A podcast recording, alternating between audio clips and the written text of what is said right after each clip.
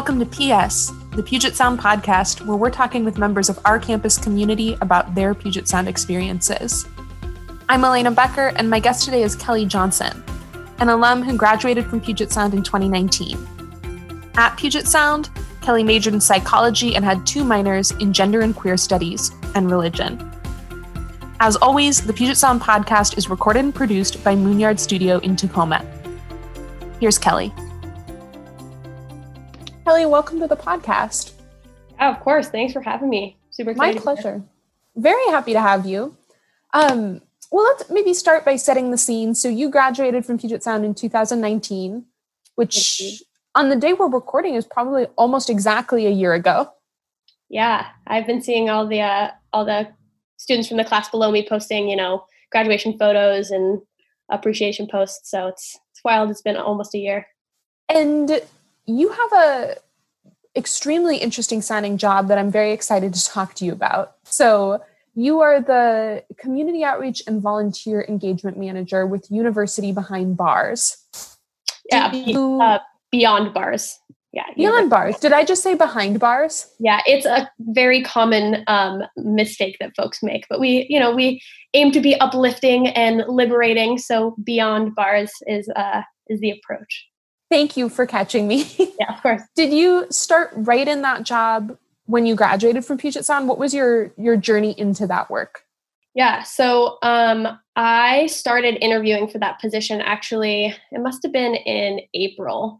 Um, so I was still a student, and um, it was a pretty long and um, intricate interview process. So there were three different rounds. Um, the first was a phone call, um, just like getting to know me, um, and then the second round of interviews was over FaceTime, and that was after I had graduated and I had flown back to uh, California, Oakland, California, which is where I'm from originally. Um, and I was there for about a month, um, which is where I did my phone interview or my um, Zoom interview. And then um, I ended up moving back to Seattle without a place to live um, while I was waiting to hear back if I had made the third round of interviews. Um, and at that point, I was actually sleeping on um, one of my old professor's couches while she was traveling. I think she was in Europe somewhere with her family. Um, and I was sleeping on her couch for a couple weeks. Um, didn't have a job. Was just like hanging out with my friends. Um, she came back, and I was couch surfing for another couple weeks. So there was like two months um, that I was just hanging out, and then um, I found out that I made the third round of interviews, which was an interview with um, folks that uh, were incarcerated at the prison that I work at right now. Um, and then they took a couple like i want to say a couple more days after that to get back to me so all in all it took about three months for me to get that job i started in um, july early july so it's almost been a year now um, so there was there was a slight slight gap between graduation and um, getting this job but i was you know i'm very grateful for the um, i got a little bit of a summer break and then you know jumped right into the working world and what do you actually do in your job? Help people to understand the the kind of work that both University Beyond Bars does, but also that you yourself do every day. Yeah, um, you know that should be a more straightforward question to answer than it actually is. Um, you know, on our surface, so we're a um, an educational program. Um, we operate out of the Monroe Correctional Complex in Monroe, Washington. Um, and uh, specifically, we operate out of the Washington State Reformatory. It's the long-term minimum and medium security facility um, on that on the grounds of Monroe Correctional Complex, and we provide um, access to folks that are incarcerated there with college level education, so associate's degrees, um, some bachelor's level courses, as well as um, some enrichment or certificate courses, which are not for credit classes, um, and a lecture series. So um, we're a college to some degree. Um, we're a sanctioned 501c3, so we're a nonprofit status, and we work with Seattle Central College to offer accredited university level courses. Um, I myself am uh, the volunteer manager, kind of mixed with a marketing and communications manager. So I run all of our social media, um, go like us on Facebook, follow us on Instagram. um, I also am in charge of our website. Um, I write our newsletters. Um, I'm also the point person for anyone interested in getting involved with our organization. So if you want to teach with us, if you want to volunteer with us, um, I am your initial point of contact. Um, I train all of our volunteers, help them get oriented and acclimated to working in a prison setting. Um, I help uh, navigate, help them navigate the Department of Corrections world, which can be somewhat convoluted and confusing. Um, I'm I run our arts and lecture series, um, so I find folks to come in lecture in the prison. Um, I do I do a lot of different things. Uh, I wear a lot of different hats. We are a small organization. We're a staff of four, so um, we kind of all do everything, um, which is what can make that question hard to answer. Mm-hmm. And how long has University Beyond Bars existed? Um, so we were originally sanctioned as a 501c3 um, in 2005. Prior to that, um, we we originated out of the Black Prisoners Caucus, which is um, a group of uh, folks of color who meet um, in the prison, and um, they meet around uh, prison reform, general and like community empowerment. Um, they have a lot of different goals and um, purposes, but it's really just a way to connect communities of color.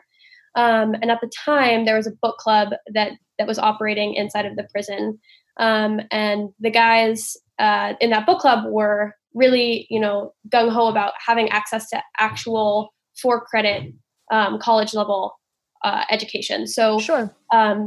They reached out to two of the volunteers that were part of the book club at the time or volunteering um, in the prison uh, gary eidelberg and carol estes. And um, they like pitched that idea. They were like hey this is what we want to do. Um, so they reached out to those two folks um, and carol and gary you know did the groundwork and the research into finding out like what becoming a 501c3 entailed um, how to go about you know getting credit for college level courses what does that mean? Should they become an, an actual university? Should they partner with somebody? Um, et cetera et cetera. Um, and then in 2005 that's when we got our 501c3 status. So um, that's kind of our origin story. We have grown pretty exponentially since that point. Um, at that point we were only offering one uh, one class i think per year around that. Um, we were really struggling to find funding. Um, and, um, you know, now we have four full time staff members. So, um, and we serve. We serve 200, 200 to 300 students as a whole. There are 75 students in our associate's degree pathway, um, so working to get their associate's degree. So we have we have grown quite a bit. And was there any precedent for doing something like this at that time or any known precedent for it? Yeah, that's a great question. Um, so, n- educational nonprofits that operate in prison settings um, have existed for decades. Um, we are, our organization is the product of somewhat of a unique um, set of circumstances, which is that in 1994, during the Clinton administration, the Clinton crime bill was passed, which banned federal funding from going to second chance, or sorry, going towards Pell Grants and um, federal funding for folks that are incarcerated to get their education. So, what that resulted in um, was at the time prior to that bill, um, there were, you know, a couple hundred, I don't have the exact numbers on the top of my sure. head, a couple hundred educational programs operating out of prisons and jails in the United States. After that bill was passed, the number dwindled down to around 12. Holy um, smokes. Yeah. So you saw nonprofits start popping up um, all over the place to raise funds for folks that were incarcerated on their own. Um, so organizations had existed prior to that point doing what we were doing. Um, and nonprofits throughout the country were popping up to try and fill that hole that was caused by the um, Clinton crime bill. Um, so to some degree, there was precedent that we were, you know, we were engaging in um, a landscape that was being forged, kind of like we were building the ship as we were sailing mm-hmm. it to mm-hmm. some degree.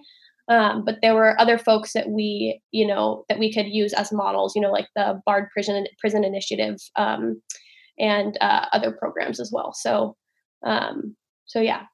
And in its present iteration, how does how does this work on a day-to-day basis? Who, who are your volunteers? Are these classes taught by college faculty? What's the experience like for someone who is working towards their AA uh, with you all? Yeah, um, another great question. So, um, well, at the moment because of covid sure. we are we are at somewhat of a hiatus but um so our our program is entirely free to the folks to the students that are taking courses with us. Um, and we're able to uh, offer courses um, because we we spend a lot of time um, fundraising. We are largely funded by individual donors and grants. Um, we have a fundraising team inside of the prison that does a lot of that work um, that helps us write the grants. Uh, it's somewhat of a service learning course. Um, we work with them to teach them grant writing skills. Uh, we do all the research and find the grants that are um, accepting letters of intent and that kind of stuff. Um, so on the ground, we have uh, instructors from Seattle Central College, our community partner in this project. Um, they help us supply uh, professors and instructors to teaching the courses. Um, we also, so those are, that's specifically for our four credit courses that we offer. Um, and we offer around four or five of those per quarter. Um, we offer classes all all day every day um, and all weekend so we're kind of always on the clock um, or I am at least. Um, and uh, on top of the four credit courses, we also offer our certificate and enrichment classes. Um, those classes are taught by just members of the larger Seattle um, King County community. Um, we have folks kind of come from all over the place that are interested in teaching with us.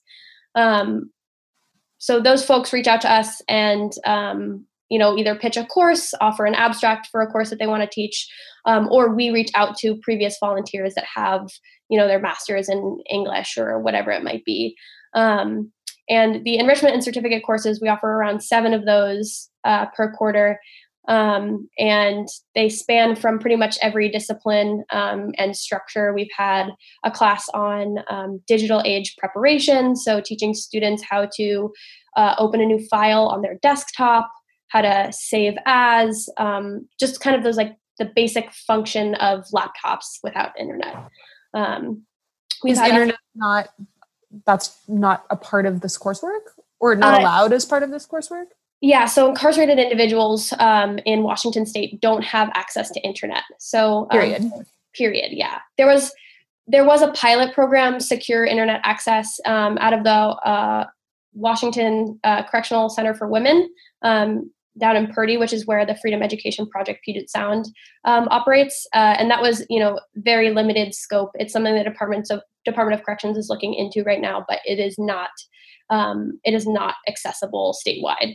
So, which I imagine would make teaching a college class a little more complex because I presume a lot of these classes in the iterations that they're taught on Seattle Central's campus do expect that their students have some sort of access to internet, even for services like turning in papers. Absolutely. Yeah. So um, we are so lucky to have such a dedicated instructor community that we that we currently have. Um, our the instructors that come from Seattle Central, um, we work with them very closely and helping design their curriculum, um, helping navigate the restrictions around technology, around content, um, some of the content that you would see in a normal you know college level class might be considered something that you know crosses boundaries um, for the department of corrections. So hmm. um, our instructors put a lot of time and effort into um, putting things on paper basically um, reading through handwritten essays and that kind of stuff. So we're grateful to have laptops that aren't connected to internet. Um, we only have around 25 of them so they're not accessible for everybody. Um, but um, we are you know grateful to have the level of access that we do at the moment. Um, granted i would love to see uh, internet be implemented into the washington state prisons. I think that there's a huge benefit from being able to um, at least from a reentry standpoint of being able to prepare for what you will see once you re-enter into society. I think that's a huge barrier for a lot of folks. Um, but um, that is not to say that we are not grateful for what we have access to now. So sure. And to your point a moment ago, it makes a lot of sense that you would want to have some curriculum centered around those types of things, around the kinds of things that when someone leaves the um, criminal justice system or completes a term of incarceration, that they have had some exposure to some of the things that maybe do not exist in prison. Yeah, absolutely. So we, you know, we do everything that we can. Um, we're not a reentry program, but sure. Um, as you know, an, from an educational standpoint, right, the ways in which we process, um, you know, something that is presented to us that is interactive online might be very different from, you know, reading something in a textbook. Um, I think that there's a layer of like educational engagement um, and interaction that is um, more representative of what exists in the larger society right now outside of prisons and jails, but also just speaking to um, like long term memory consolidation and and whatnot. So um, yeah, uh, there it, has been fascinating for me as um, you know someone who just graduated from college, having a very particular lens of what it means to be a student, of what it means to be in college, um, to step into this environment where um, you know resources resources are so scarce and they're so um, limited in in in scope and scale. Um, it has changed my perception of or my perception and appreciation for what it means to be a student, for what education has the capacity to do for folks. Um, yeah, so. Can you say a little bit more about that? What are some of the things that you've realized or learned that you just gestured at about the, the possibility of education? Yeah. Um, so, I mean, growing up, right, as someone who is a white middle upper class um, privileged person, education was something that was just like expected of me. It was this, it was this um, timeline that I was expected to walk. You know, elementary school, middle school, high school, college, graduation, and then some kind of like higher ed, probably at some point, et cetera, et cetera. It was just like social script that we were all expected to follow, and I never questioned it. Um, and I also had somewhat of a disdain for it, right? Like I, you know, I'm I'm not a conformist in many ways. Um, I am not one that just like follows social social cues to that extent, um, and so I, I, I felt some some resentment towards this like path that I was expected to walk. Um, that wasn't to say that I wasn't appreciative for the like educational opportunities that I had, but I just like I didn't think about it, you know, like sure. these are like this is this is just what it means to be a person in the United States is you go and get an education. And for a um, lot of communities, and in particular the communities you just described, that is sort of baked into the infrastructure of how you understand the world. Is it's it's not something I think that oftentimes folks think about as a choice, right? That is just the way that you proceed through the world. That's the infrastructure around you. Yeah, absolutely. Um, and I think privilege can be blinding in a lot of ways, right? And one of those ways is that you don't question that Right. Um, you don't question the infrastructure. And, you know, starting to work with University Beyond Bars, um, I started working with folks that were in their 50s and 60s that were going back and like getting getting their associate's degree folks that had gotten their ged in prison and you know had a seventh grade education prior to that point folks that th- that social script was not written for them um, so i think that was one like what it means to be a student, what it means to be a learner has broadened in scope drastically. Like that means something so different to me. Um, and the ways in which we learn also like we i have always been passionate about you know um, accessibility and accommodations for folks with learning differences. I've been doing that kind of work since high school um, and is originally how i got into this work actually with FEPPS um, but I, I, just being in a prison setting where those accommodations are not made available to you, where you are confined to the resources that you have available, I just had a greater appreciation for all of the things that I had available to me in my educational journey. Um, and then last, lastly, and like arguably most importantly, like education opened doors. Education opens doors in ways that I could recognize, but not in the same, not to the same degree. Um, it has my education has provided me with like the vocabulary to explore my own identity um, which is amazing and education also has the capacity to open doors to like existence to liberation to um, questioning the literal the literal constraints of like your surroundings when you're in prison. So um i mean education is liberation in my head right? Especially for folks that are like maybe serving a life sentence and like they have education to build on. They have um, their courses as their and their their colleagues in those classrooms as their community it's a healthy ac- healthy access to community too so um, there are many ways that my my understanding of education has changed those are just a couple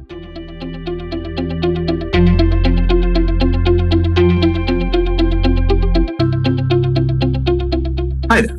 I'm Robin Eigen, Director of Student Recruitment and an alumnus of the class of 2004. When it comes down to it, any institution is really a collection of people, and I've always been proud to be part of this one. In the past few weeks, as the world has reacted to COVID 19, I've been even prouder. As we moved to online instruction, Puget Sound committed to paying its student employees for all of the hours they would have worked in the spring semester, and we've prorated room and board, meaning we refunded students for the days they're now not living on campus. We're paying our hourly staff members for their regular spring semester hours too. And here in admission, we've extended the decision deadline for admitted students to June 1 because we know students and families have a lot on their minds. In short, Puget Sound has responded to COVID 19 with the humanity, thoughtfulness, and heart that you find every week right here on the Puget Sound podcast. Thanks for listening, and now back to the show.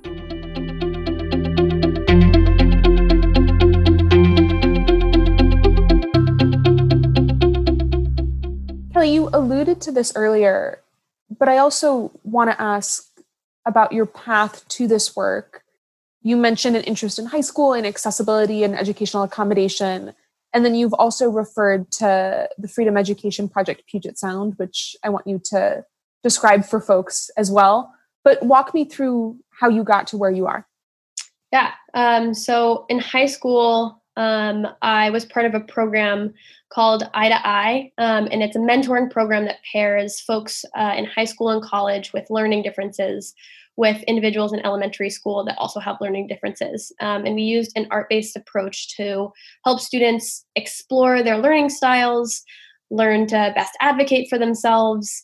Um, all of these things and so that was like my first introduction into to like advocate educational advocacy and empowerment um, and then when I came to college, um, I you know took a step back and kind of focused on my education for a while. Um, I worked at the cellar, so I had like you know your classic college job, working at a pizza shop, um, all that kind of stuff. Um, and then my senior year of college, I um, I became close with Tanya Erzen, who is a professor um, of religion and gender studies um, and was the executive director of uh, the Freedom Education Project Puget Sound, which is our um, University Beyond Bars kind of like sister organization. We partner together in a lot of ways. Um, they're also a college education program, and they um, operate out of the Washington Correction Center for Women in um, Gig Harbor.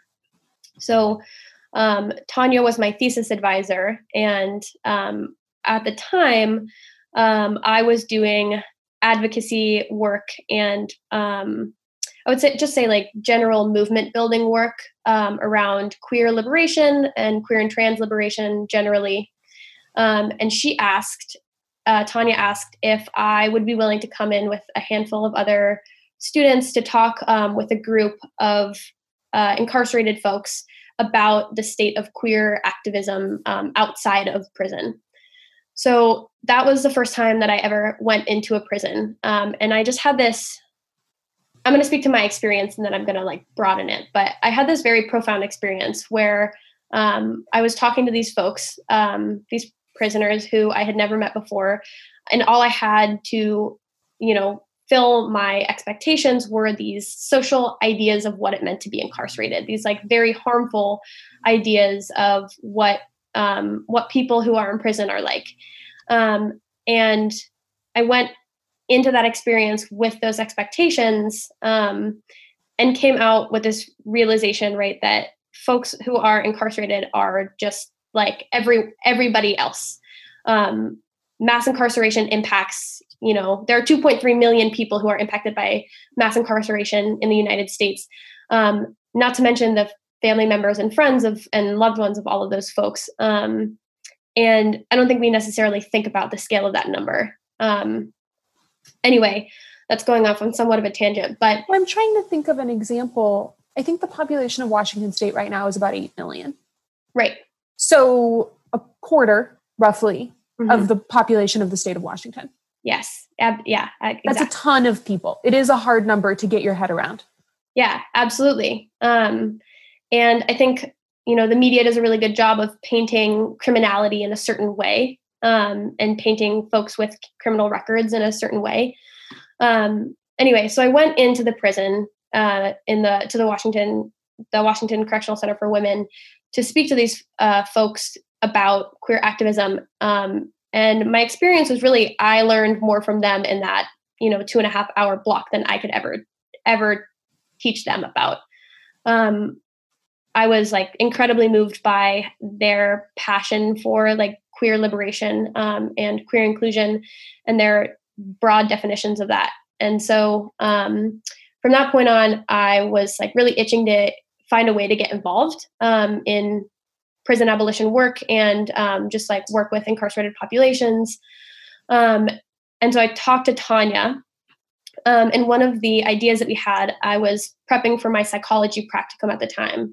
Um, and we had the idea to frame my shape my psychology practicum around um, around prison education. So our plan was to that my that my role would be to develop a foundation for support for students with learning differences um, in the FEPPS program. So I spent the last semester of my college experience working with um, incarcerated folks um, and the Washington Correction Center for Women um, helping to establish some kind of guidelines or foundation um, to support folks with you know adhd dyslexia et cetera et cetera.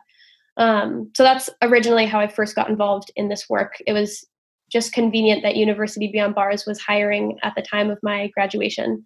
Um, but that was kind of like my door into that world. And from that point i have i mean i have spent a lot of time, obviously, in my professional um, career working with prison education. But um, outside of that, I also do uh, prison abolition work and continue working towards um, an idea of liberation that includes everybody. So, yeah. one of the themes that has come up again and again on the podcast, and I'm hearing implicit in what you've just said, is the way in which the person that somebody is at the start of their college experience has seeds of the person that they will be at the end, things that they're interested in or ideas that they care about, but that those things often manifest in ways that you that you just literally can't imagine.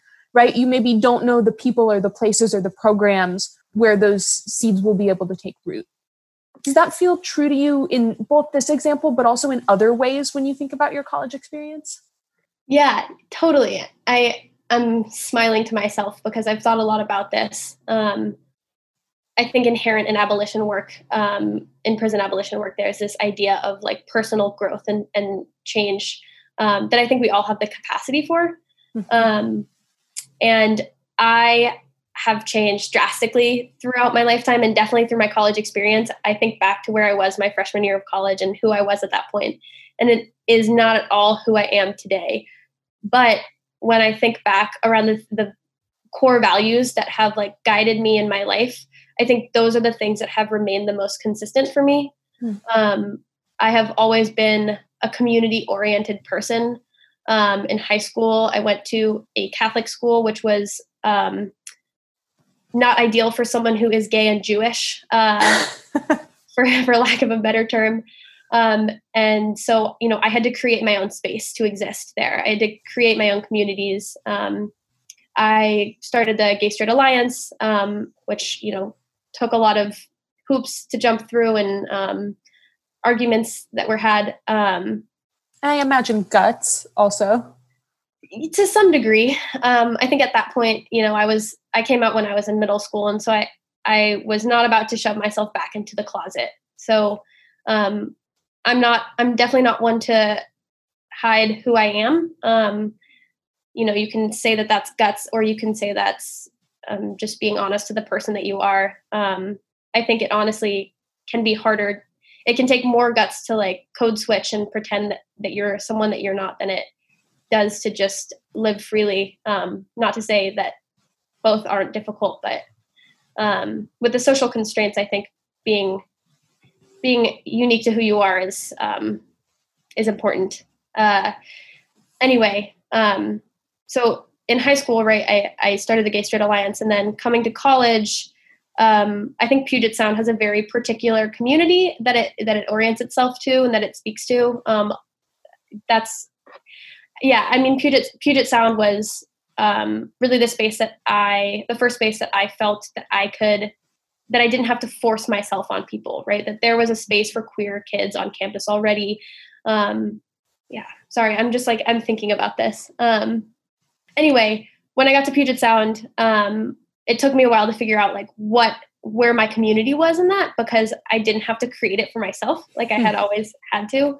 Um, and it led me toward to gender studies. It led me to the gender studies program, which ultimately is um, where I first, you know, developed the vocabulary to explore my identity and to question things about gender and sexuality that I had always been told or expected to adhere to. And I think that helped instigate a lot of growth in myself and in my life. So yeah, I think there are definitely seeds of who I was um, looking back as far as I can remember, and I think like our ability to feed those seeds and to um, nurture them is something that varies from person to person. I don't know if that necessarily speaks to your your comment before your question, but yeah. No, it does. And the I think the next question, maybe this is an offshoot. I'm really strong with the plant metaphors today. Yeah. Um, maybe this is an offshoot of the of what I just asked. But are there things that stand out to you in your college experience? So now that you have a little bit of space after the I don't want to say end because I as you've gestured to, education goes on and on. Um, but maybe the post campus part of that experience are there things that you think about that stand out as oh that was really special or that was really impactful or that was a, a particularly meaningful part of my time at puget sound? Yeah absolutely. Um, i think the first thing that comes to mind is the relationships that i was able to develop with my professors um, it's one of the things that i was like really looking for when i was applying to colleges i wanted a you know small school feel i wanted the closed campus um, what I really wanted was to go to Hogwarts, but you know, I had to settle for UPS.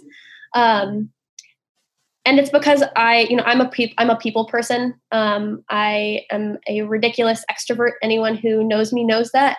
Um, partially the Aquarius in me, partially my mom. Um, but coming to UPS, I was able to really like build relationships with my professors in a way that um, I think impacted my learning um, more than almost anything else on that campus. Um, I'm still very close with a lot of my professors. Uh, I have developed friendships, working relationships with them very randomly. Um, somehow, I am still in this in this world with Tanya. Um, I'm still very close with Heather. So um, I think having folks that know you, that know not who you are as a student, but who you are as a person, does more um, does more did more for me in my education than I think anything else. Um, that probably stands out to me the most.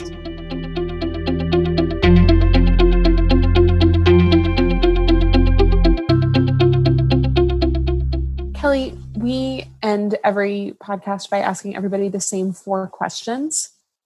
The first question is What's your favorite place on campus?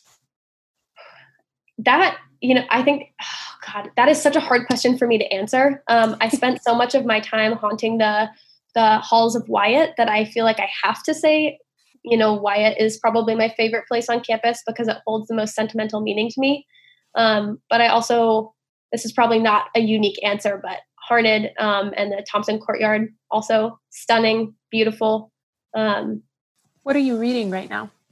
I'm actually reading, uh, it's this book called Braiding Sweetgrass by Robin Wall Kimmerer. I'm reading it as part of a community read project um, that my, uh, the nonprofit that I work for, University Beyond Bars, is doing. So um, we're reading it in collaboration with our volunteers, our instructors, our incarcerated students, our staff, our board. Um, so I'm reading that right now. It's been a great way to connect with the larger community during this like seemingly isolated time. Hmm. Where is the best place to eat in Tacoma? Uh, um, every time I drive back to Tacoma, I stop at MSM. So I feel like I have to say MSM. Those sandwiches are bomb. Um, I also love Brewers Row. Um, big fan of uh, of their food as well. Um, those are probably my my initial go tos. Yeah. And lastly, why is Puget Sound special? Um, I think Puget Sound is special for me because it was it's the campus that facilitated the most growth I've ever seen in my life. Um, it's the place where I was able to like put roots down, um, learn what community meant, um, find I I was able to like find a discipline that I am so passionate about. I want to dedicate my life to. Um, I think Puget Sound is special because it creates the space for folks to do that for themselves. Um, that's why Puget Sound is special to me. Kelly Johnson, thanks for joining me on the Puget Sound podcast. Yeah, thanks so much for having me.